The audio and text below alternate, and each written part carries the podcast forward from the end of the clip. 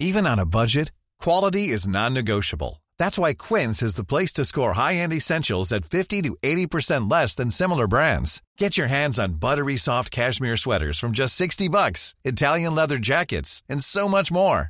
And the best part about Quince, they exclusively partner with factories committed to safe, ethical, and responsible manufacturing. Elevate your style without the elevated price tag with Quince. Go to quince.com slash upgrade for free shipping and 365-day returns. Many of us have those stubborn pounds that seem impossible to lose, no matter how good we eat or how hard we work out. My solution is PlushCare. PlushCare is a leading telehealth provider with doctors who are there for you day and night to partner with you in your weight loss journey. They can prescribe FDA-approved weight loss medications like Wagovi and Zepbound for those who qualify. Plus, they accept most insurance plans. To get started, visit plushcare.com slash weight loss. That's plushcare.com slash weight loss. Millions of people have lost weight with personalized plans from Noom, like Evan, who can't stand salads and still lost 50 pounds. Salads, generally, for most people, are the easy button, right? For me, that wasn't an option. I never really was a salad guy. That's just not who I am. But Noom worked for me. Get your personalized plan today at Noom.com. Real Noom user compensated to provide their story. In four weeks, the typical Noom user can expect to lose one to two pounds per week. Individual results may vary.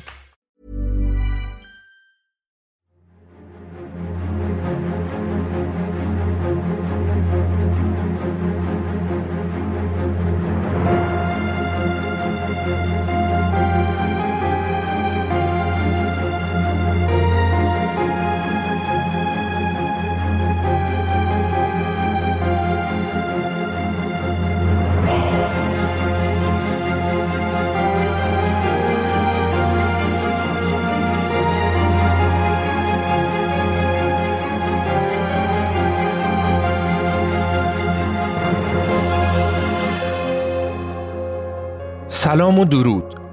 شما به 27 مین قسمت از پادکست رخ گوش می‌کنید. اپیزود مختره قرن بیستم قسمت دوم از داستان دو قسمتی زندگی نیکولا تسلا. من امیر سودبخش هستم و مثل همیشه تو هر قسمت از پادکست رخ شما رو با داستان زندگی کسانی آشنا می کنم که بخشی از تاریخ ایران یا جهان رو ساختن.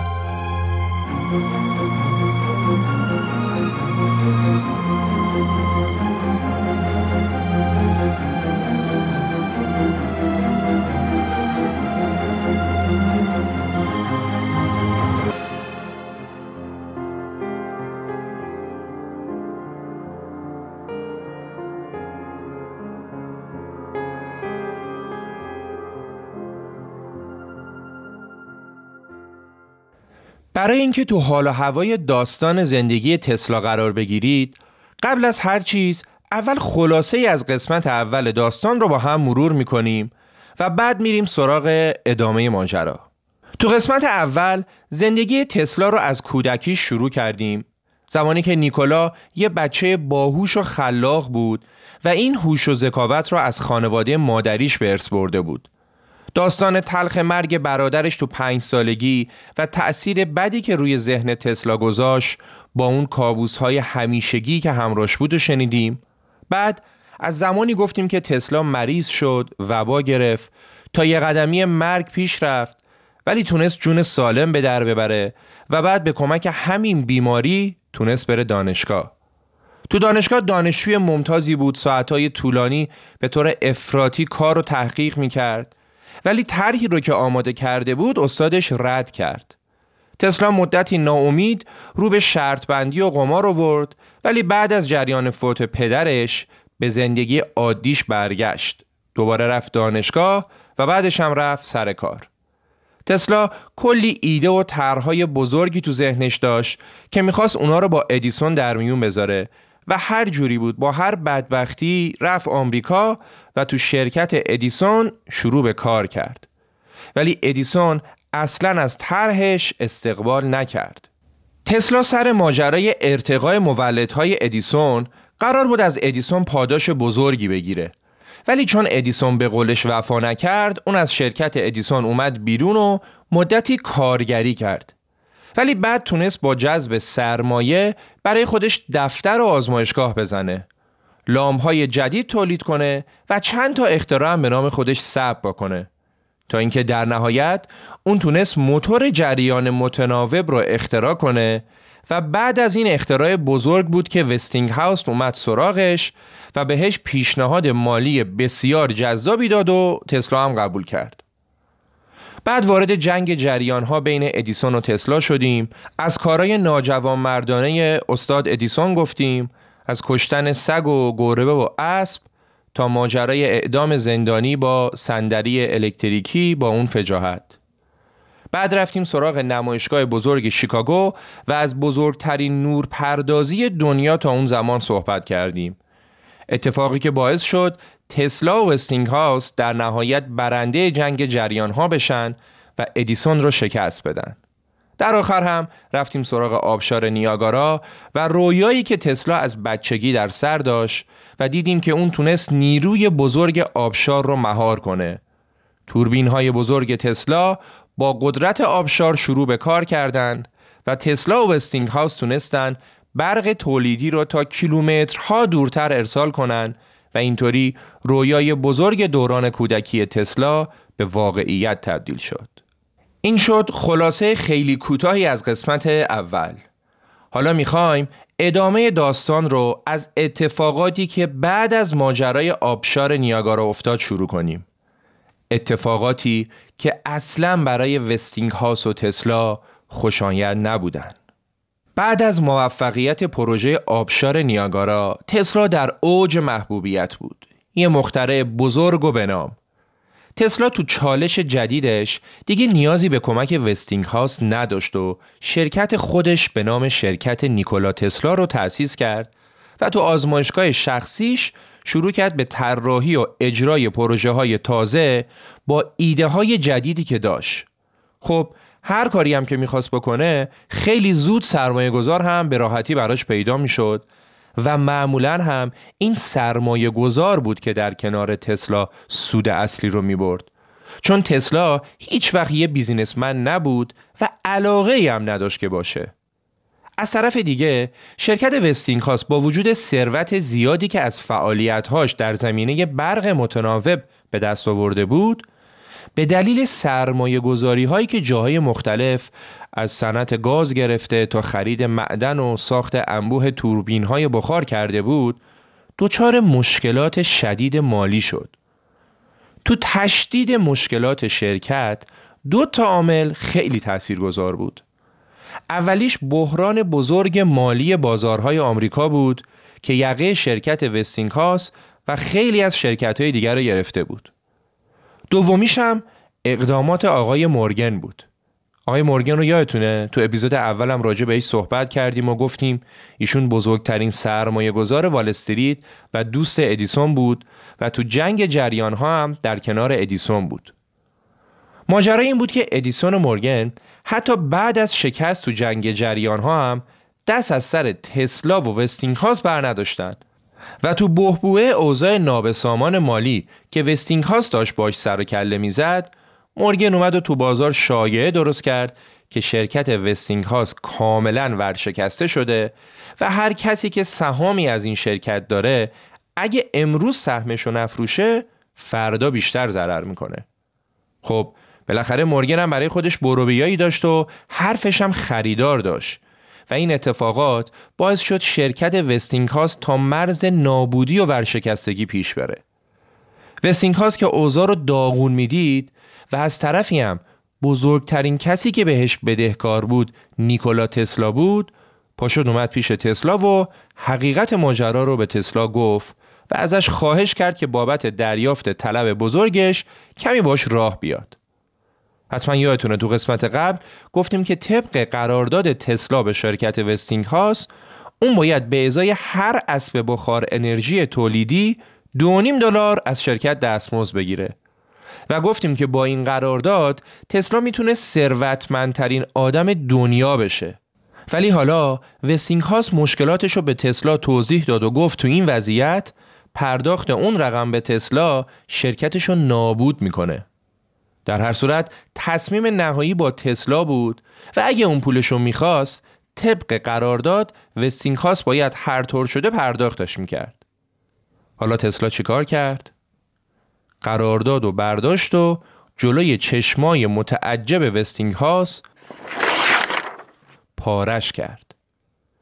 تسلا به همین راحتی از ثروتی که معادل میلیاردها دلار امروز بود گذشت چون می‌خواست شرکت وستینگ هاس زنده بمونه و به پیشرفت های صنعتیش ادامه بده. تسلا به وستینگ هاس گفت زمانی که من نیاز به حمایت مالی داشتم تو به من کمک بزرگی کردی و الان وقتشه که من برات جبران کنم. از طرفی هم تسلا به خودش اطمینان داشت و می‌دونست که قرار اختراعات دیگه هم به دنیا هدیه بده و رو درآمد اونا هم می‌تونه حساب بکنه. با معروف شدن تسلا همه هنرمنده و سیاستمدارا برای نزدیک شدن به تسلا سر و دست میشکوندن و دوست داشتن بیشتر راجع به این خارجی مرموز بدونن کسی که تونسته بود مرزهای تکنولوژی رو جابجا کنه و باعث یه تحول اساسی تو زندگی بشر بشه. تسلا یه دانشمند پولدار مجرد خوشتیپ و معروف بود که هنوز ایده های بسیار بزرگی تو سرش داشت. یکی از افرادی که به دیدن تسلا اومد هم مارک توین بود که قبلا گفتیم تسلا از بچگی عاشق آثار این نویسنده بزرگ بود و الان این مارک تواین بود که عاشق آثار تسلا شده بود و می‌گفت بیشک تسلا انقلابی در صنعت برق جهانی و شیوه زندگی آدما ایجاد کرده. یه ماجرای جالبی هم بین تسلا و مارک تواین بوده که شنیدنش خالی از لطف نیست. داستان این بود که تسلا برای ایجاد جریان برق کارآمدتر یه دستگاه نوسانگر اختراع کرده بود که خودش بهش می‌گفت ماشین زلزله چون هر وقت باهاش کار می‌کرد خونه خودش و همسایه هاش تو محله منحتن نیویورک میلرزید. میگن تسلا از این دستگاه برای درمان بعضی از بیماری ها هم استفاده می‌کرده و خودش هم می‌گفت من خیلی از امراض خودم را با الکتریسیته درمان کردم. حالا بعضی منابع نوشتن تسلا با همین دستگاه نوسانگرش دردهای روده و امراض گوارشی مارک توین رو درمان کرده که حالا راست و دروغش رو تسلا می‌دونه و مارک توین. تسلا که وضع مالیش خوب شده بود هر روز تو گرونترین رستوران شهر سر میز مخصوص خودش غذا می‌خورد. روی لباس پوشیدنش هم خیلی حساس بود. معمولا کت و جلیقه گرون قیمت میپوشید. دستکش سفید دستش می‌کرد و کلاه میذاش. اتو کشیده شیک و فوق العاده خوشتیب حالا دیگه اون به جز اینکه مخترع بزرگی بود جذابترین مرد مجرد نیویورک هم شده بود و عاشق دلباخته کم نداشت. از فلوراداج مشهور و زیبا گرفته تا بازیگر مشهور فرانسوی سارا برنهارت. ولی تسرا یه سری وسواس های خاصی هم داشت که با وجود این وسواس ها اون از برقراری ارتباط نزدیک اذیت می‌شد. مثلا اون جواهرات و عطرهایی که خانمها استفاده می‌کردن و دوست نداشت و همونطور که تو قسمت قبل گفتیم از گوشواره متنفر بود و به هیچ عنوان تحمل دست زدن به موی کسی رو نداشت و حتی از دست دادن هم بدش میومد یه جایی هم خودش ادعا کرده بود که تو چهل سالگی خودش رو عقیم کرده. انگار تسلا یا بلد نبود و یا نمی‌تونست که عاشق باشه. یا شاید هم بهتره بگیم اون عاشق چیز دیگه ای بود. عاشق اختراعاتش. تمام زندگی اون صرف تفکرات و اکتشافاتش می‌شد. خودش گفته یه مختره موقع کار تا حدی غرق در تفکراتشه که خوردن، خوابیدن و کلا همه چیزو فراموش می‌کنه. تسلا هیچ وقت ازدواج نکرد و در مورد ازدواج هم یه جمله جالبی داره که میگه فکر نکنم اختراعات مهم زیادی به دست آدمای متعهل انجام شده باشه. کلا تسلا اخلاق و عادات عجیب کم نداشت. اون خیلی کم میخوابید نهایتا روزی سه ساعت هر روز بالای دوازده کیلومتر پیاده روی می‌کرد. روزی دو سه بار دوش می‌گرفت و ورزش تو وان رو هیچ وقت فراموش نمی‌کرد. تسلا علاوه بر ظاهرش به سلامتیش هم خیلی اهمیت می‌داد و هر قد که از عمرش میگذشت روی غذا خوردنش هم وسواس بیشتری به خرج می‌داد. مثلا مدت زیادی هر روز مقدار مشخصی شیر و ماست به همراه سبزیجات تازه می‌خورد. تسلا سالهای زیادی از نیمه دوم عمرشو گیاهخوار بود و لب به گوش نمی‌زد. خب دیگه بریم و برگردیم به آزمایشگاه تسلا و ببینیم تسلا تو آزمایشگاهش چی داره و چی تو سرش میگذره.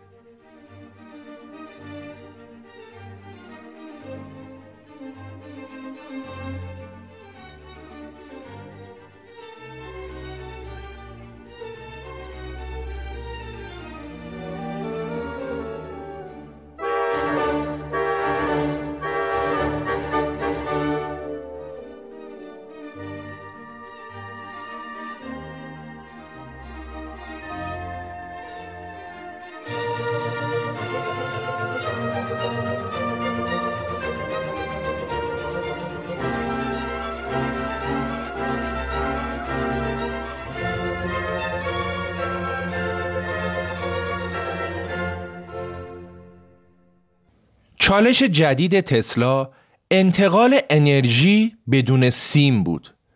چیزی که ما امروز به عنوان وایرلس رادیو می‌شناسیم در زمان داستان ما برای مردم عادی و حتی خیلی از علما نه تنها شناخته شده نبود بلکه تو رویاهاشون هم کمتر بهش فکر می‌کردن.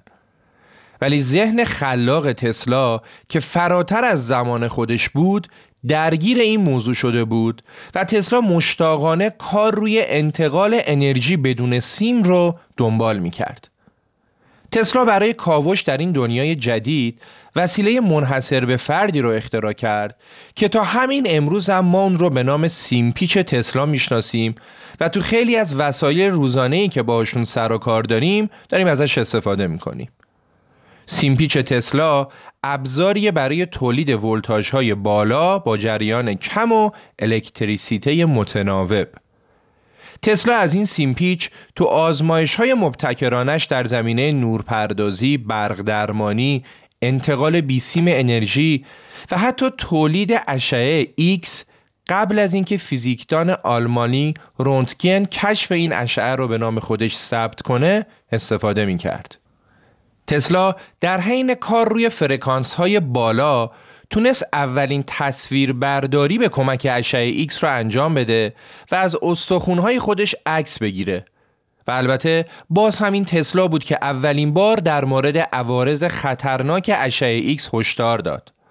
اون نتایج این تحقیقات رو برای رونتگن هم فرستاد ولی هیچ وقت به صورت رسمی منتشرشون نکرد و در نهایت هم اختراع اشعه X به نام رونتگن ثبت شد. اما همه این کشفیات تسلا یه طرف روشن شدن یه لامپ خلا اونم بدون سیم تو دستهای تسلا یه طرف برای تسلا این اولین مدرکی بود که ثابت می کرد میشه انرژی را از طریق هوا و بدون سیم هم انتقال داد و این اتفاق شروع داستان پرماجرایی بود که ذهن تسلا رو تا آخر عمر اسیر خودش کرد. تو سال 1892 تسلا دعوت شد به اروپا تا توی چند تا کنفرانس سخنرانی کنه و محققا بتونن از نزدیک تسلای بزرگ رو ببینن.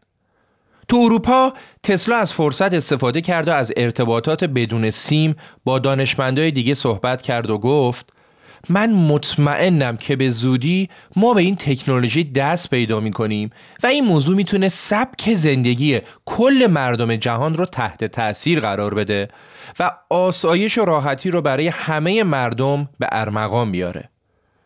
البته اینم باید اضافه کنیم که تا قبل از تسلا دانشمند آلمانی هاینریک هرتز تونسته بود اولین فرسنده و گیرنده رادیویی رو بسازه هرت ثابت کرده بود که میشه سیگنال الکتریکی رو توی مکان مشخص ایجاد کرد و بعد توی یه جای دیگه اونو بدون هیچ واسطه ای دریافت کرد. اما دستیابی به یه سیستم کارآمد ارتباطات بیسیم نیازمند یک جهش بزرگ ذهنی بود. یه چیز جالب دیگه هم این بود که هرتز معتقد بود انسانها اگه امواج مغزی هماهنگ و با فرکانس بالا داشته باشن می‌تونن ارتباطات تلپاتیک برقرار کنند. تسلا به درست بودن این نظریه شک داشت اما یه شب خواب عجیبی دید که خیلی هم واقعی به نظر می رسید. تسلا تو خواب یه ابر بزرگی رو تو آسمون دید که چند تا فرشته روی اون سوار بودن و یکی از این فرشته هم خیلی شبیه مادرش بود. تسلا میگه تو اون لحظه من مطمئن شدم که مادرم مرده و این روحشه که به پرواز در اومده و البته که واقعا هم مادرش از دنیا رفته بود. بعد از این ماجرا تسلا متقاعد شد که امواج ذهن اون و مادرش توی فرکانس قرار گرفته بوده و این تجربه ماورای زمینی تسلا به زودی اون رو به سمت یه اختراع جدید هدایت کرد. تسلا وقتی از اروپا به نیویورک برگشت از زندگی اجتماعی کاملا کنار کشید و خودش رو تو آزمایشگاه جدیدش حبس کرد و بعد از کلی آزمایشات مختلف فهمید که اگه سیمپیچ ها طوری تنظیم بشن که با فرکانس های مشابه به ارتعاش در بیان می‌تونن امواج رادیویی قوی رو ارسال یا دریافت کنند. در اوایل سال 1895 تسلای 39 ساله آماده بود که یک سیگنال رادیویی رو تا چندین کیلومتر اونورتر بفرسته و همچنین با سیمپیچ مخروطی جدیدش هم قادر بود تا یک میلیون ولت انرژی تولید کنه که هر دو مورد اختراعات بزرگی بودند که حاصل سالها تلاش مستمر تسلا بودند. همه چیز خوب بود و تسلا آماده رونمایی از اختراعاتش بود تا اینکه یه فاجعه وحشتناک اتفاق افتاد. ساختمون آزمایشگاه تسلا تو آتیش سوخت و همه چیز از دست رفت. تمام نوشته ها و حاصل سالها کار و تحقیق شبانه روزی تسلا توی یه ساعت دود شد رفت هوا و این بدترین زمان ممکن برای آتش سوزی هم بود چرا که به فاصله زمانی خیلی کمی تو انگلستان یه محقق جوان ایتالیایی به نام گویلمو مارکونی داشت روی ارتباطات بیسیم کار می‌کرد و با توجه به اطلاعات و دانشی که اتفاقا از خروجی کارهای تسلا گرفته بود مارکونی در آستانه ثبت اختراع رادیو بود. تسلا از ترس اینکه مارکونی بخواد از ایدههاش استفاده بکنه خیلی زود یه آزمایشگاه جدید باز کرد و با عجله به کامل کردن سیستم ارتباطات بیسیم خودش مشغول شد و در نهایت تو سپتامبر سال 1897 تسلا حق اختراع رادیو رو در اداره ثبت اختراعات آمریکا به نام خودش ثبت کرد. اما این پایان ماجرای تسلا و مارکونی نبود و این قصه سر دراز دارد.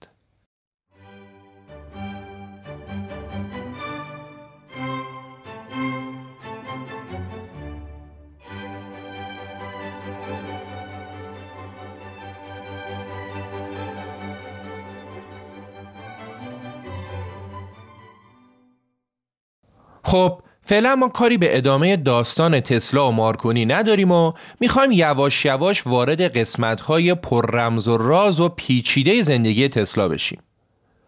بعد آتش سوزی و نابودی آزمایشگاه و از بین رفتن نتایج تحقیقات تسلا حسابی به هم ریخ. خودش می‌گفت از این اتفاقات اونقدی ناراحت بودم که اگه خودم رو با الکتریسیته درمون نکرده بودم هیچ وقت دووم نمی آوردم. تسلا می‌گفت الکتریسیته تمام چیزی که یک بدن خسته بهش نیاز داره یعنی نیروی حیات رو بهش میده و تسلا خودش رو با الکتریسیته مداوا می‌کرد. تسلا کم کم به تفکرات مشرق زمین و بودیسم و روحگرایی علاقمند شد و با نگاه جدیدی که به دنیا داشت جهان رو یک سمفونی از امواج و ارتعاشات می‌دید. اون می‌گفت ما و جهان ما با سرعتی باور نکردنی در فضایی بی پایان در گردشیم و همه چیز در حال گردشه و همه جا پر از انرژیه. پس باید راهی وجود داشته باشه که بتونیم از این انرژی بیشترین بهره بری رو ببریم. همزمان با این آزمایش های تسلا مارکونی داشت روی پروژه های خودش کار می‌کرد و پیشرفت هایی هم داشت. اون موفق شده بود تو آزمایشاتش یه سیگنال رادیویی رو به فاصله 5 کیلومتر ارسال کنه. تسلا هم برای اینکه از قافله عقب نمونه تصمیم گرفت از اختراع جدیدش رونمایی کنه اختراعی که درست امروز وسیله بازی بچه های ماست ولی اون زمان انقدری برای مردم عادی عجیب بود که بعضی فکر می‌کردن تسلا داره معجزه می‌کنه حالا معجزه چی بود؟ تسلا یه قایق کوچیک مکانیکی اندازه اسباب بازی بچه ها درست کرده بود و اونو تو حوزچه مخصوصی گذاشته بود و بدون سیم از طریق کنترل از راه دور قایق رو هدایت می‌کرد. بعدم مثل اینکه تسلا بعدش نمیومد ملت رو سر کار بذاره. چون ملت فکر می‌کردن قایق می‌تونه فکر هم بکنه. مثلا ملت به قایق می‌گفتن جذر عدد 16 چند میشه. و تسلا همچین یواشکی چراغ قایق رو از راه دور چهار بار روشن می‌کرد و ملت فکر می‌کردن قایق می‌تونه فکر هم بکنه و جواب صحیح رو داره با چراغاش میده. اونقدی موضوع برای مردم عجیب بود که فکر می‌کردن حتما یه کسی یه موجود کوچیکی تو قایق نشسته که داره این کارا رو می‌کنه. و تسلا هم مجبور شد که در پوش قایق رو برداره تا ثابت کنه کسی تو قایق نیست. البته وقتی تسلا از این دستگاه رونمایی می‌کرد ایدهش این بود که این دستگاه می‌تونه در آینده تبدیل به سلاح جنگی بشه که به تمام جنگ ها پایان بده. اون معتقد بود بهترین راه برای جلوگیری از جنگ اینه که عواقب جنگ برای هر دو طرف اونقدی فاجعه بار باشه که هیچ کس جرأت نکنه جنگی رو شروع کنه. و به خاطر همین یکی از زمینه های اصلی کار تسلا فناوری نظامی بود. تو همین زمینه تسلا یه ایده بزرگی هم داشت و بعدها حتی بعد از مرگش و تا به همین امروز هم کلی داستان در مورد این ایدهش هست. ایده تولید اشعه مرگباری به نام تلفورس که به اسم پرتو مرگ یا به قول خود تسلا پرتو صلح مشهور شده بود. به گفته تسلا در صورت تولید این سلاح خطرناک می‌تونه مقادیر زیادی انرژی رو به سمت یه هدف مشخص شلیک کنه و امکان نابودی کامل یه ارتش با تمام تجهیزات جنگیشو داره. شاید ماها تو کارتون ها و فیلم های تخیلی زیاد از این سلاح دیدیم که مثلا فلان سفینه داره با اشعه تجهیزات جنگی دشمن رو نابود می‌کنه. هرچند که این ایده تسلا هیچ وقت به تولید نرسید یا بهتره بگیم هنوز نرسیده ولی داستانهای زیادی رو هم به همراه داشت که جلوتر بهشون می‌رسیم. تسلا بعد از سالها تحقیق و آزمایش تو زمینه انتقال برق به صورت بیسیم و موفقیتی که در روشن کردن لامپ بدون سیم به دست آورده بود به این باور رسیده بود که میشه انرژی برق رو تا مسافتهای زیاد به صورت بیسیم منتقل کرد. تسلا عقیده داشت که اتمسفر زمین رسانای الکتریسیته است و تو مناطقی که ارتفاع بیشتری دارن انتقال انرژی الکتریکی از طریق لایه های بالایی جو امکان پذیره. برای همین اون تصمیم گرفت که بره توی منطقه مرتفع و یه آزمایشگاه بزرگی رو اونجا دایر کنه. البته هدف تسلا بزرگتر هم بود و اون نقشه های مهمتر و جاه طلبانه هم تو سرش داشت. اون می‌خواست با درست کردن رعد و برق مصنوعی بتونه از انرژی زیاد این نیروی طبیعت استفاده بکنه و بهش مسلط بشه. تسلا با مطالعات زیادی که روی آزرخش ها داشت متوجه شده بود که چیزی که زمان وقوع سائقه اتفاق میفته در حقیقت انتقال انرژی برق از یه نقطه به نقطه دیگه است و اون می‌خواست با آزمایش هایی که می‌کنه از چند و چون کار اطلاع پیدا کنه و ببینه که انرژی به این عظمت بدون هیچ سیمی چطور منتقل میشه و داستانش چیه. شما دغدغه رو ببین. یه روز دغدغه تسلا مهار نیروی آبشار بود. بعد که بهش رسید حالا دنبال مهار نیروی آزرخش و سائقه بود. اینه که میگن اختراعات بزرگ محصول افکار بزرگه. خب گفتیم که تسلا رفت به منطقه مرتفعی خارج از شهر کلورادو و یه آزمایشگاه چوبی با سقف شیبدار ساخت و بالای در ورودی ساختمونم یه جمله از کتاب دوزخ دانته رو نوشت که می‌گفت ای کسی که پا به این مکان می‌گذاری امید را به فراموشی بسپار. یعنی اینجا آزمایش ها ممکنه دخل تو بیارن اومدنت با خودته برگشتنت با خدا. وقتی آزمایشگاه آماده شد تسلا شروع کرد به ساخت بزرگترین سیمپیچ تسلایی که تا به حال ساخته شده بود و اسمش هم گذاشت فرسنده مغناطیسی. یه آنتن هم به ارتفاع حدوداً 45 متر بالای ساختمون آزمایشگاه نصب کرد که تو رأس اون آنتن یعنی اون بالا بالاها یه گوی مسی قرار داشت. بعد هم ارتباط بین سیمپیچ و آنتن رو برقرار کرد. هدف از ساخت این دم و دستگاه همونطور که گفتیم چی بود؟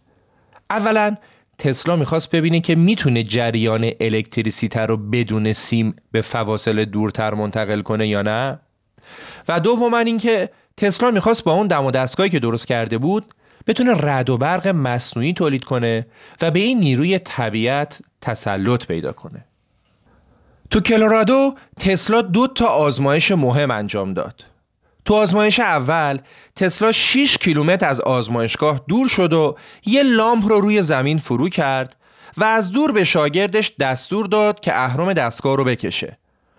با به کار افتادن دستگاه دکلی که تسلا ساخته بود با زمین مدار بیسیم ایجاد کرد و جریان الکتریسیته از طریق زمین به لامپ منتقل شد و لامپ رو روشن کرد و تسلا از اینکه این ایدش درست بوده و میشه این کار رو انجام داد اطمینان پیدا کرد. ولی تسلا این موفقیت رو برای کسی رو نکرد. آزمایش دوم که بزرگتر و ترسناک هم بود ایجاد سائقه های مصنوعی بود. تسلا همه شرایط آزمایش رو فراهم کرد و آماده آزمایش بزرگش شد. وقتی اون به همکارش علامت داد که اهرم دستگاه رو بکشه به محض کشیده شدن اهرم ناگهان پرتوهای بزرگ الکتریسیته از سیمپیش آزاد شدن و سراسر اتاق رو فرا گرفتن صدای گوشخراشی شبیه صدای انفجار از اشعه های ساطع شده شنیده می‌شد. بالا سر ساختمون آزمایشگاه رد و برق مصنوعی با سی متر ارتفاع از گوی مسی بالای آنتن به بیرون پرتاب می شد. صدای قررش رعدها تا کیلومترها اون طرفتر و جایی که شهرک کوچیک معدن چیا بود شنیده شد و بعدش یه دفعه رد و برق قطع شد. با قطع شدن رد و برق تمام منطقه کلورادو تو تاریکی مطلق فرو رفت. آزمایش تسلا باعث شده بود نیروگاه برق اون منطقه دچار آتیش سوزی بشه و کلی خسارت ببینه. بعد از آزمایش تا شاه سی کیلومتری محل آزمایشگاه هیچ حیوانی دیده نمی‌شد. انگار همشون فرار کرده بودن. حتی وقتی ماهیگیرها رفتن سر کار دیدن تو محدوده 20 کیلومتری اطراف آزمایشگاه تسلا هیچ ماهی وجود نداره. مردم اونجا هم از دست تسلا عصبانی بودن و همین که حسابی ازش میترسیدن بعضیشون می‌گفتن این خود شیطانه که داره با خدا میجنگه ولی تسلا بی توجه به این واکنش ها شیش ماه موند اونجا و آزمایش های انتقال انرژی بیسیمش رو تکمیل کرد اما اینایی که گفتیم تمام اتفاقات کلورادو نبود و یه اتفاق بسیار عجیبی هم تو کلورادو برای تسلا افتاد. یه شب دیر وقت بود که تسلا متوجه شد دستگاهش داره تند و تند یه سری سیگنال دریافت می‌کنه. تسلا خیلی تعجب کرد که این سیگنال ها از کجان؟ چجوری دارن فرستاده میشن؟ اون حد زد که این سیگنال ها داره از یه دنیای خارج از کره زمین میاد و موجوداتی فرازمینی دارن این پیام رو مخابره می‌کنن. این موضوع انقدری برای تسلا جدی بود که اون توی نامه به صلیب سرخ آمریکا نوشت برادران ما پیامی از یک دنیای دیگه دریافت کردیم. البته واکنش ها به نامه تسلا هم که مشخص بود. تمسخر و استهزا. واقعا کسی چه می‌دونه؟ شاید تسلا سیگنال هایی از فرازمینی ها دریافت کرده بود. شاید هم توهم بوده و شاید هم سیگنال ها دلیل علمی داشته. ولی چیزی که مشخصه اینه که اگه فرازمینی ها وجود داشته باشن و اونا خواسته باشن که با یکی از آدمای روی کره زمین ارتباط برقرار کنن خداییش مناسب ترین کیس رو انتخاب کرده بودن و معلومه که خیلی باهوشن.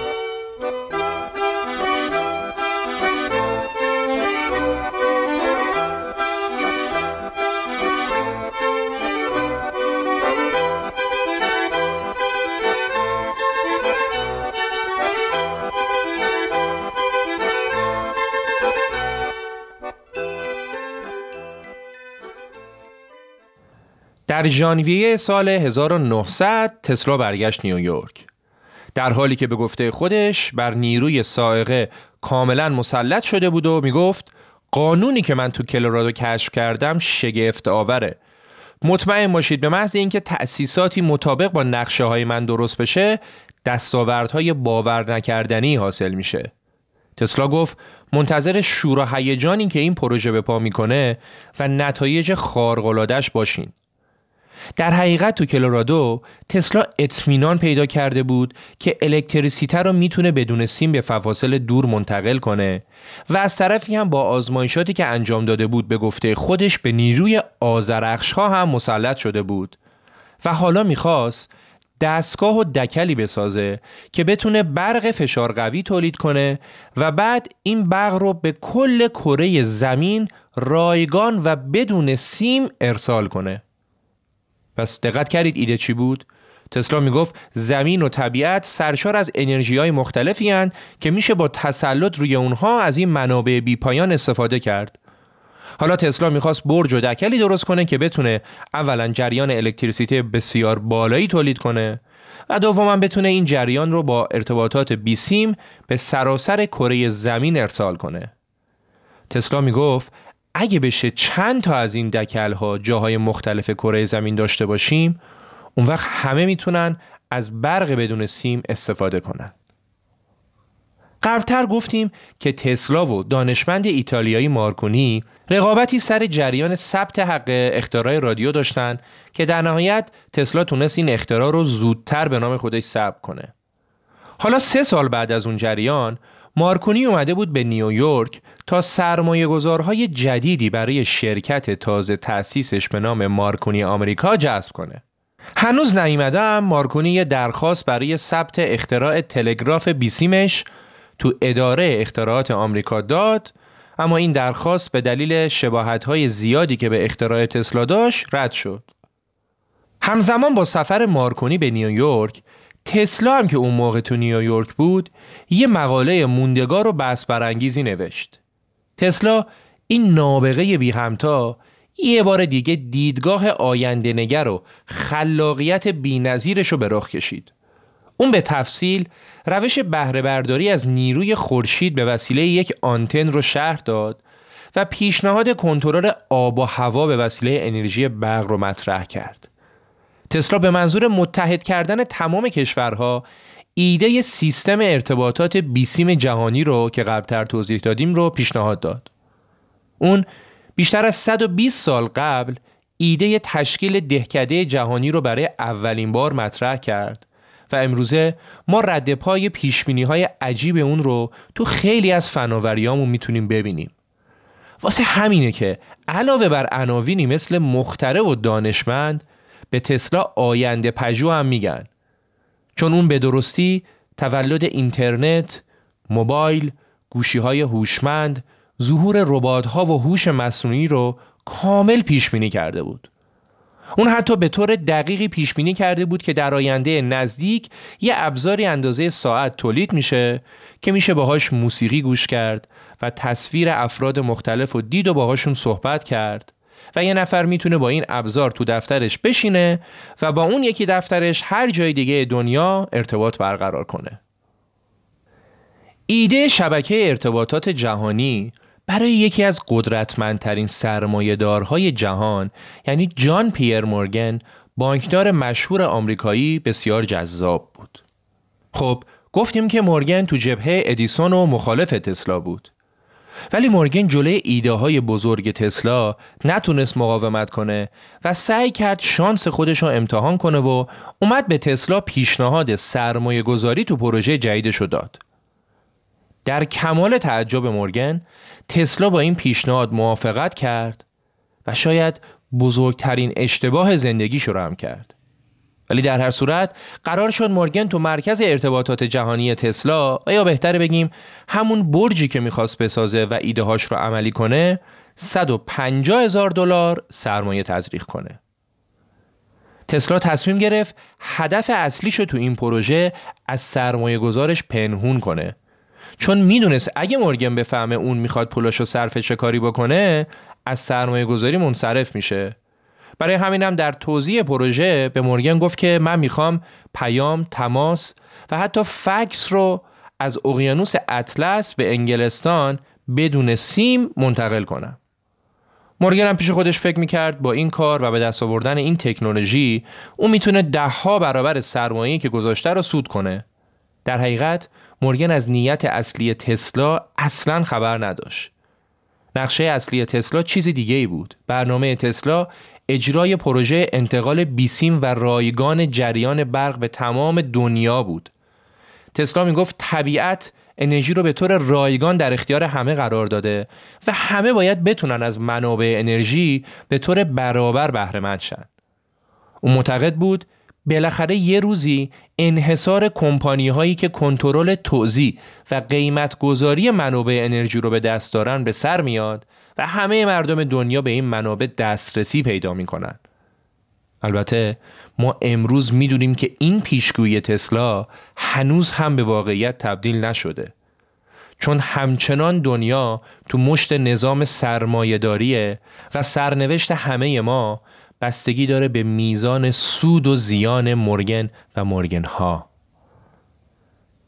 تابستون سال 1900 تسلا به دهکده‌ای در لانگ آیلند نیویورک رفت و با سرمایه اولیه‌ای که از مورگن گرفته بود شروع کرد به ساخت برج و تأسیساتی به اسم واردن کلیف برج واردن کلیف یا بهتر بگیم برج رویاهای تسلا از پایین تا بالا از چوب ساخته شده بود.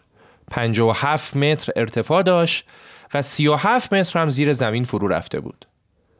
تأسیسات برج به صورت کاملا سری و به دور از اطلاع رسانه ها در حال ساخت بود. همزمان با این پروژه بزرگ تو دسامبر سال 1901 مارکونی تو پروژه تلگراف بیسیم خودش یک گام دیگه رو به جلو برداشت و موفق شد حرف به یاد موندنی اس رو از طریق کد مورس از انگلستان به کانادا ارسال کنه. و این اولین تلگراف بیسیمی بود که تو این فاصله زیاد ارسال می شد. ولی تسلا پیشرفت‌های مارکونی رو رد کرد و گفت اون پسر خوبیه بذارید ادامه بده. هرچی باشه اون داره از 17 تا از اختراعات من برای پیشبرد کارش استفاده می‌کنه. و حقیقت هم این بود که مارکونی برای انجام این کار بزرگش از اختراعات تسلا استفاده کرده بود. ولی ادعا کرده بود که ایده ها متعلق به خودش بوده.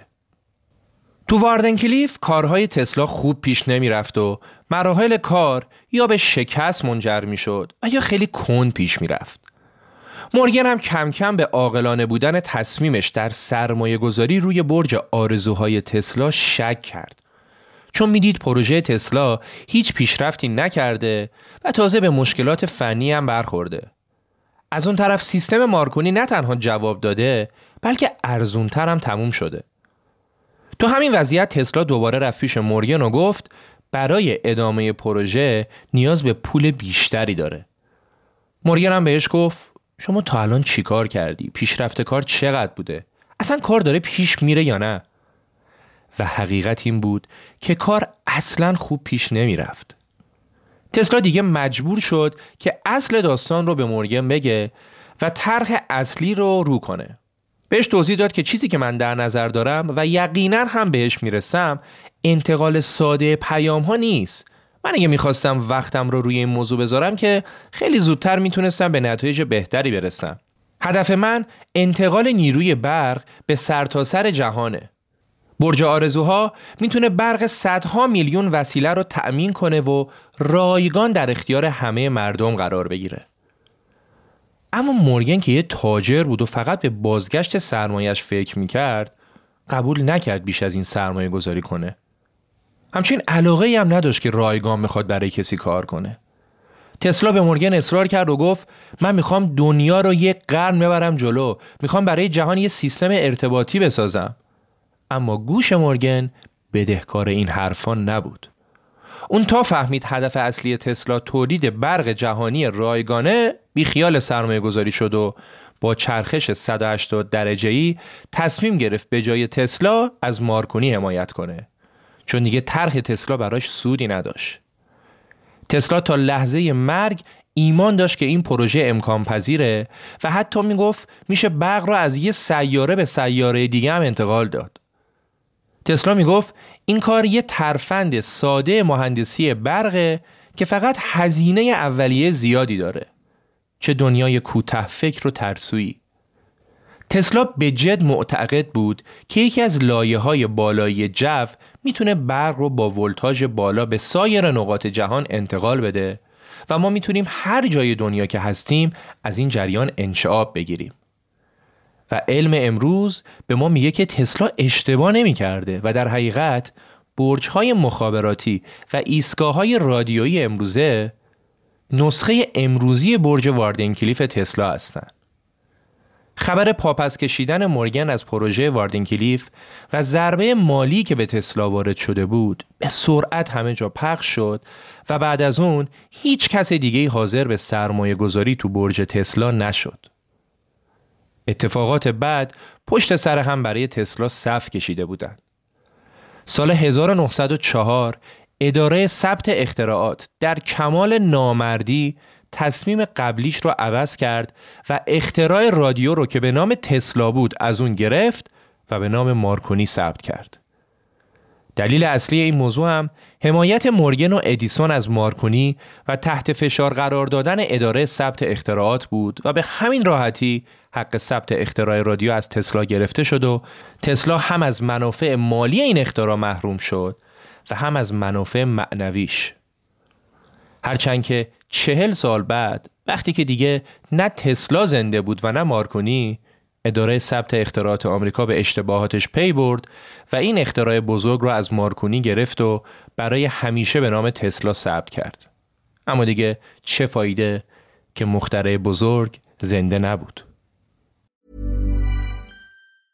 If you thought the only way to get a more defined jawline with natural looking results was through surgery, think again. Juvederm Volux XC is a non surgical injectable gel filler that improves moderate to severe loss of jawline definition and can help you achieve natural looking results with little downtime. Even better, this improved definition lasts up to one year with optimal treatment. No maintenance required. Improve jawline definition for a smooth, sculpted look with Juvederm Volux XC. For important safety information and to find a licensed specialist, visit juvederm.com. That's J U V E D E R M.com. Not for people with severe allergic reactions, allergies to lidocaine, or the proteins used in Juvederm. Common side effects include injection site redness, swelling, pain, tenderness, firmness, lumps, bumps, bruising, discoloration, or itching. There's a risk of unintentional injection into a blood vessel, which can cause vision abnormalities, blindness, stroke, temporary scabs, or scarring. Talk to a licensed specialist specialist to find out if it's right for you. Hey, it's Ryan Reynolds, and I'm here with Keith, co star of my upcoming film, If, only in theaters, May 17th. Do you want to tell people the big news?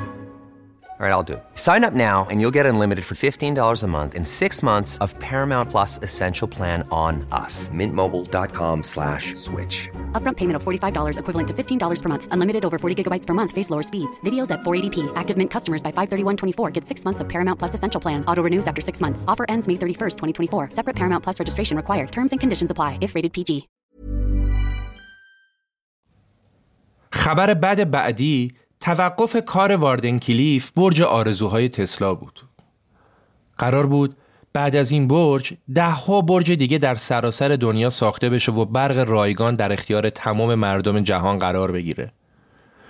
ممکن بود با وجود شبکه تسلا و با دسترسی آنی به جریان الکتریسیته عصر اطلاعات و ارتباطات یک قرن زودتر فرا برسه.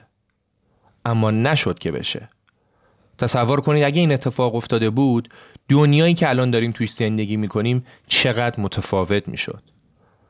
ولی اتفاقی که در عمل افتاد این بود که کل دکل تخریب شد تا با فروش زایعاتش بخشی از بدهی های تسلا تصفیه بشه.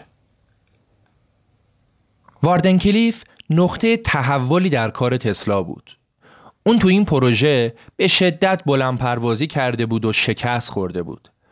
تسلا تمام داراییاشو خرج اختراعاتش کرده بود و آه در بساط نداشت. از اون طرف گفتیم که اداره ثبت اختراعات آمریکا هم خیلی ناگهانی تصمیم قبلی خودش رو تغییر داد و اختراع رادیو رو به نام مارکونی ثبت کرد. تازه یه سال بعدش هم حق انحصاری اختراعات بنیادی تسلا منقضی شد و دیگه هر کسی می‌تونست از اختراعات تسلا بدون پرداخت هیچ هزینه استفاده کنه و دیگه نه رادیو و نه هیچ کدوم از اختراعات دیگه درآمدی برای تسلا نداشتن. جامعه هم نمی‌دید که نابغه ای که با اختراعاتش باعث آرامش و راحتی مردم شده الان خودش در ورشکستگی کامل به سر می‌بره کلی بدهکاره و دیگه پولی برای ادامه کارش نداره هرچند که تسلا یه سال بعد و در پنجاه سالگی موتور توربو با قدرت 200 اسب بخار و همچنین اولین و تنها استکاک سنج هوا را اختراع کرد ولی شکست تو پروژه بزرگش و نامردی هایی که در حقش می‌شد روحیه اون رو به شدت ضعیف کرد و باعث افسردگی اون شد. تسلا کم کم از همه مردم دنیا روی برگردوند. می‌رفت به پارکا و به کبوترها غذا می‌داد. می‌گفت اینا دوستای صمیمی و بیریای من هستن. افسردگی تسلا تو سال 1909 وقتی به مارکونی جایزه نوبل رو دادن به خشم تبدیل شد. تسلا می‌گفت آقای مارکونی یه احمقه که از دانش و اختراعات من استفاده کرده و تسلا با همین ادعا علیه شرکت مارکونی شکایت کرد ولی خب پولی برای دنبال کردن شکایتش اون از یه شرکت بزرگ رو نداشت و مجبور شد تسلیم جبر روزگار بشه و مارکونی جایزه نوبلی رو بگیره که تسلا به حق معتقد بود این جایزه به اون تعلق داره چند سال بعد یه بار دیگه جایزه نوبل وارد زندگی تسلا شد. قرار بود جایزه نوبل فیزیک به طور مشترک به تسلا و ادیسون تعلق بگیره. ولی در نهایت جایزه رو به نفر سومی دادن و شایع شد که دلیل این کار این بوده که تسلا و ادیسون هیچ کدوم مایل به شریک شدن جایزه با اون یکی نبودن. مبلغ 20 هزار دلاری جایزه نوبل می‌تونست شرایط مالی تسلا رو کاملا عوض کنه. ولی این اتفاق هم نیفتاد و تسلا با کوهی از بدهی مجبور شد به کمک قرض و قله زندگیش رو بگذرونه. بعد از نوبل نگرفتن تسلا، مؤسسه مهندسین الکترونیک آمریکا تو سال 1917 هرچند خیلی دیر ولی تصمیم گرفت از تسلای 63 ساله تقدیر کنه و به خاطر خدمات و اختراعات بیشمارش بهش مدال افتخار بده. حالا اسم مدال چی باشه خوبه؟ حدس بزنید. مدال افتخار ادیسون. اونا می‌خواستن به تسلا مدال افتخار ادیسون بدن. تو شب گرد همایی اعضای مؤسسه برای اهدای مدال دو نفر غایب بودن. نفر اول ادیسون بود که به بهانه مشغله کاری به مهمونی اون شب نرفت و نفر دوم هم خود تسلا بود کسی که قرار بود مدال بگیره به مهمونی نرفت و کنار خیابون مشغول غذا دادن به کبوترها بود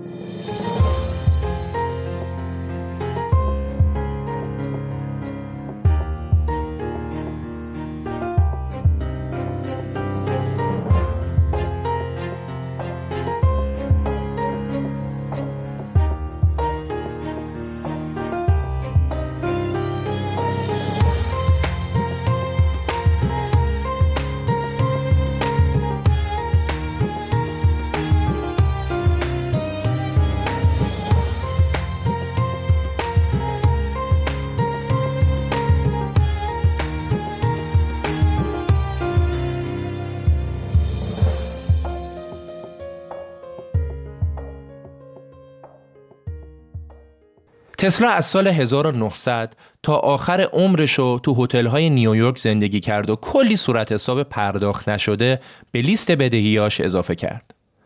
بعضی از ها هم مرامی ازش پذیرایی می‌کردن. تسلا هم کار شده بود همنشینی با کبوترها که براش از همنشینی با آدما لذت بخشتر بود. اون حتی پرنده های زخمی رو با اتاقش تو هتل می آورد و ازشون مراقبت می‌کرد.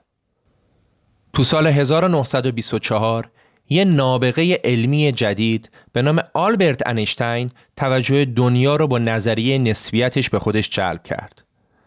تسلا به اشتباه اعتبار این نظریه رو زیر سوال برد. او می‌گفت دانشمندای امروز مدام از این نظریه به اون نظریه میپرند که هیچ کدوم با واقعیت همخونی نداره. البته تسلا گفت تازه اگه بخوایم انرژی اتم ها را آزاد کنیم به جای رفاه برای بشریت فاجعه به بار میاره اما کسی حرفای اونو جدی نگرفت سال 1931 ادیسون از دنیا رفت و تو همون سال طی یک اتفاق تسلا دوباره به زندگی و جامعه برگشت. جریان این بود که دوستانش جشن تولد 75 سالگی اون رو جشن گرفتن و مجله تایم هم عکسش رو روی جلد مجله چاپ کرد و کلی دربارش حرف زد. و تسلا دوباره افتاد سر زبونا. نامه های از سر و سر دنیا سرازیر شدن. یکی از اون نامه ها رو انشتین نوشته بود و به تسلا برای موفقیت های بزرگ زندگیش تبریک گفته بود. کمی جلوتر زمانی که نازی ها تو آلمان به قدرت رسیدن تسلا فکر کرد که این بهترین فرصت برای رونمایی از دستگاه پرتو مرگشه.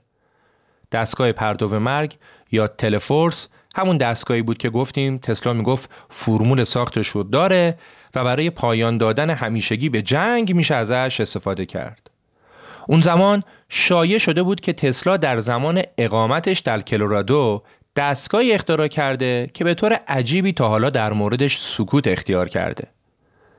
تسلا سعی کرد این ایده رو به دولت‌های مختلفی بفروشه و حتی با نماینده های انگلستان و شوروی و آمریکا هم مستقیم و غیر مستقیم صحبت کرد. اون سیستم خودش رو به قیمت سی میلیون دلار به انگلستان پیشنهاد داد و دو طرف وارد مذاکره هم شدن. ولی زمانی که تسلا گفت اول باید پول رو بدید بعد نقشه نهایی رو میدم معامله به هم خورد. بعدم انگلیسی ها سعی کردن خودشون پردو مرگ رو بسازن ولی خیلی زود این پروژه رو کنار گذاشتن. تو 81 سالگی تسلا وسط خیابون با یه تاکسی تصادف کرد و سه تا از دنده ها شکست. بعد از این ماجرا مدیران شرکت وستینگ هاس به خاطر قدردانی از خدماتی که تسلا براشون انجام داده بود تصمیم گرفتن هزینه مسکن و خورد و خوراک اون رو تا آخر عمرش پرداخت کنند و علاوه بر اون تسلا حقوق ثابت مختصری هم از دولت یوگسلاوی دریافت کرد تا تسلا 6 سال پایانی زندگیش رو تو شرایط مالی نسبتا بهتری زندگی کنه. تو سال 1943 در حالی که تسلا با مرگ فاصله کمی داشت دوباره تلاش کرد توجه دولت آمریکا رو به اشعه مرگبار خودش جلب کنه.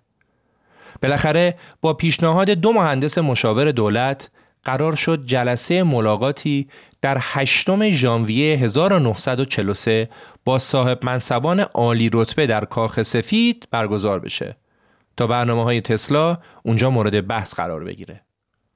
اما این جلسه هرگز برگزار نشد.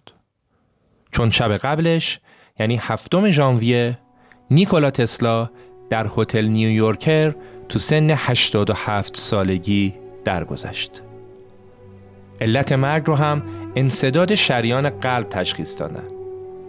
با مرگ تسلا شهردار نیویورک پیام بسیار پر احساسی را از طریق رادیو اعلام کرد و گفت تسلا در فقر از دنیا رفت. اون یکی از مؤثرترین و موفقترین مردانی بود که تو این دنیا زندگی کرده. اگه نتایج خدمات تسلا را از صنعت حذف کنیم چرخهای صنعت از حرکت میستند اتومبیل ها و قطارهای برقی متوقف میشن و شبها شهرها غرق در تاریکی خواهند بود. اما تسلا نمرده و تمامی اختراعات بازمانده از او جزئی است جدا ناپذیر از تمدن و زندگی روزمره ما.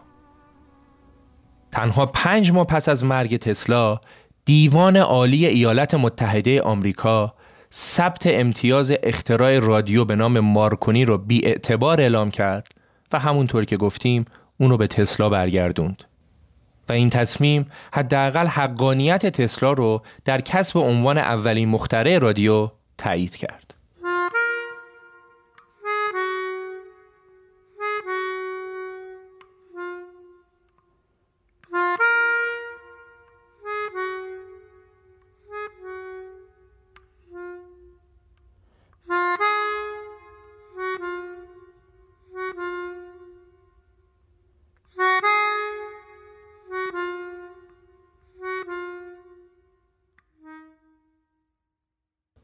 بعد از مرگ تسلا نوشته ها، تجهیزات و موارد ناشناختی که ازش باقی مونده بود توسط FBI ضبط و تحت بررسی محرمانه قرار گرفت. اداره اموال اتباع خارجی آمریکا فوراً تمام دارایی های تسلا رو تا زمانی که صاحبان اونا تعیین بشن ضبط کرد. ارتش آمریکا و سازمان سیا تمام اسناد و نقشه های تسلا رو میکروفیلم و آرشیو کردند و تعدادی از اسناد تسلا به صورت مخفیانه برای همیشه از دسترس خارج شد. چون نگرانی ها بابت سلاح جدیدی که احتمال می‌دادند تسلا اختراع کرده باشه افزایش پیدا کرده بود FBI یکی از اساتید دانشگاه MIT رو مأمور مطالعه و بررسی نوشته های تسلا کرد. جالبه بدونید اون استاد MIT جان جی ترامپ عموی دونالد ترامپ رئیس جمهور سابق آمریکا بود و نتایج اصلی تحقیقات هم سری باقی موند. از طرف دیگه خواهرزاده تسلا که دیپلمات فعال مشکوک به ارتباط با کمونیستا بود برای به دست آوردن اسناد و تجهیزات و نوشته های بجامونده از تسلا تلاش زیادی کرد و اصرار داشت که باید دارایی های داییش به زادگاهش یوگسلاوی منتقل بشه و نه سال بعد از مرگ تسلا خواهرزادش بالاخره موفق شد مجوز انتقال دارایی های تسلا به یوگسلاوی رو از مقامات آمریکایی بگیره. خیلی ها معتقدن حتی تو دارایی هایی که به یوگسلاوی برگردونده شده هم چیزهایی بوده که دولت آمریکا به ارزششون پی نبرده و اونا رو تحویل داده. بعد از مرگ تسلا دولت آمریکا حتی برنامه ساخت اشعه مرگبار رو هم شروع کرد ولی اونا هیچ وقت نتونستن تکمیلش کنن و سرمایه گذاریشون رو گذاشتن رو ساخت بمب اتم. همزمان شواهدی هم بود مبنی بر اینکه شوروی هم داره خودش رو به آب و آتیش می‌زنه که به این فناوری دست پیدا کنه و حتی با خواهرزاده تسلا هم پنهانی در ارتباط بوده. و در نهایت این بود داستان زندگی نابغه ای که حاضر شد تمام زندگیش رو صرف رویاهاش کنه تا خروجی یک عمر زندگیش بشه اختراعات بزرگی مثل موتور جریان متناوب، سیمپیچ، ریل های برقی، لامپ های فلورسنت و نئون، ارتباطات رادیویی بیسیم، اشعه ایکس، کنترلر از راه دور، موتورهای توربینی، سرعت سنجها و دهها و دهها اختراع دیگه از دانشمندی که گناه او این بود که از زمان خودش جلوتر بود.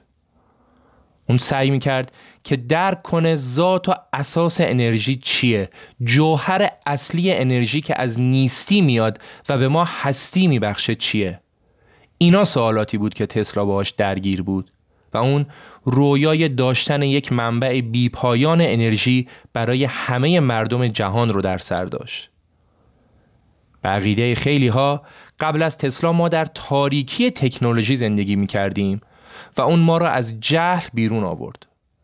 تسلا معتقد بود بین پیشرفت و تکنولوژی تفاوت‌های زیادی هست. اون می‌گفت پیشرفت به سود بشریته اما تکنولوژی لزوما اینطور نیست. اگه تکنولوژی در دست دارید که زمین رو آلوده می‌کنه این نمی‌تونه پیشرفت حساب بشه. اگه تکنولوژی کشت و کشتار راه بندازه این نمی‌تونه پیشرفت حاصل بشه. داستان زندگی تسلا به ما نشون میده که شاید خیال پردازی های بزرگ شانس کمتری برای درک شدن داشته باشن. خیلی از مردم هر ایده ای فراتر از آنچه که هست رو نمی‌تونن درک کنن و ردش می‌کنن و به ایده پرداز هم لقب دیوانه رو میدن. همانطور که به تسلا لقب دانشمند دیوانه رو دادن. ولی پیشرفت بشر مدیون ایده های همین دیوانه هاست اصلا شاید با همین دیدگاه هم هر کس باید دیوانه باشه که به جایی برسه آدم نرمال به جایی نمی‌رسه اپیزود رو با صدای اصلی خود تسلا به پایان می‌بریم تسلا تو یکی از سخنرانیاش داره میگه که انرژی الکتریکی همه جا و در مقادیر نامحدود وجود داره من می‌تونم ماشینالات جهان رو بدون زغال سنگ، نفت، گاز و یا سایر ابزارها را اندازی کنم.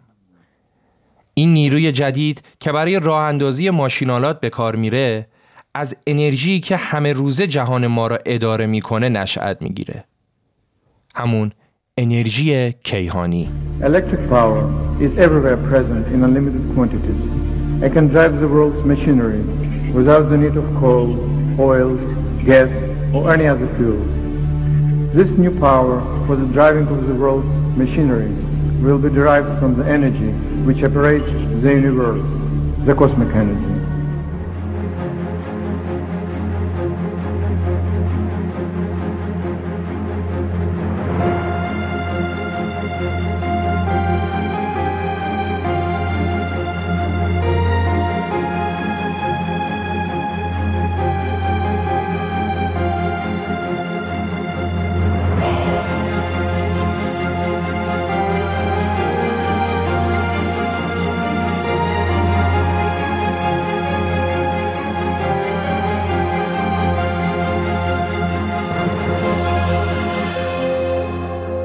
داستان زندگی تسلا مخترع قرن بیستم رو شنیدید.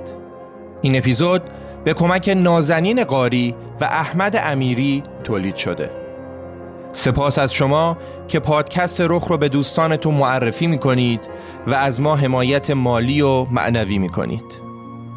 امیر سودبخش مرداد 1400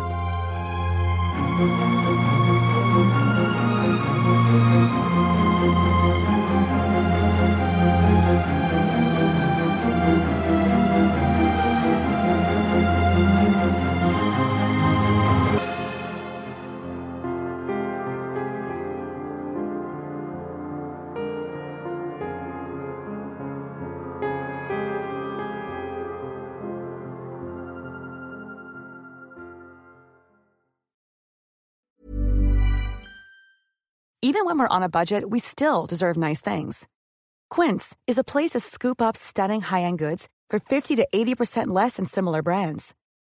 They have buttery soft cashmere sweaters starting at $50, luxurious Italian leather bags, and so much more. Plus, Quince only works with factories that use safe, ethical, and responsible manufacturing. Get the high-end goods you'll love without the high price tag with Quince.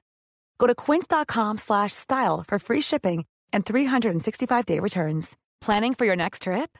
Elevate your travel style with Quince. Quince has all the jet-setting essentials you'll want for your next getaway, like European linen, premium luggage options, buttery soft Italian leather bags, and so much more. And is all priced at 50 to 80% less than similar brands. Plus, Quince only works with factories that use safe and ethical manufacturing practices. Pack your bags with high-quality essentials you'll be wearing for vacations to come with Quince. Go to quince.com slash pack for free shipping and 365-day returns.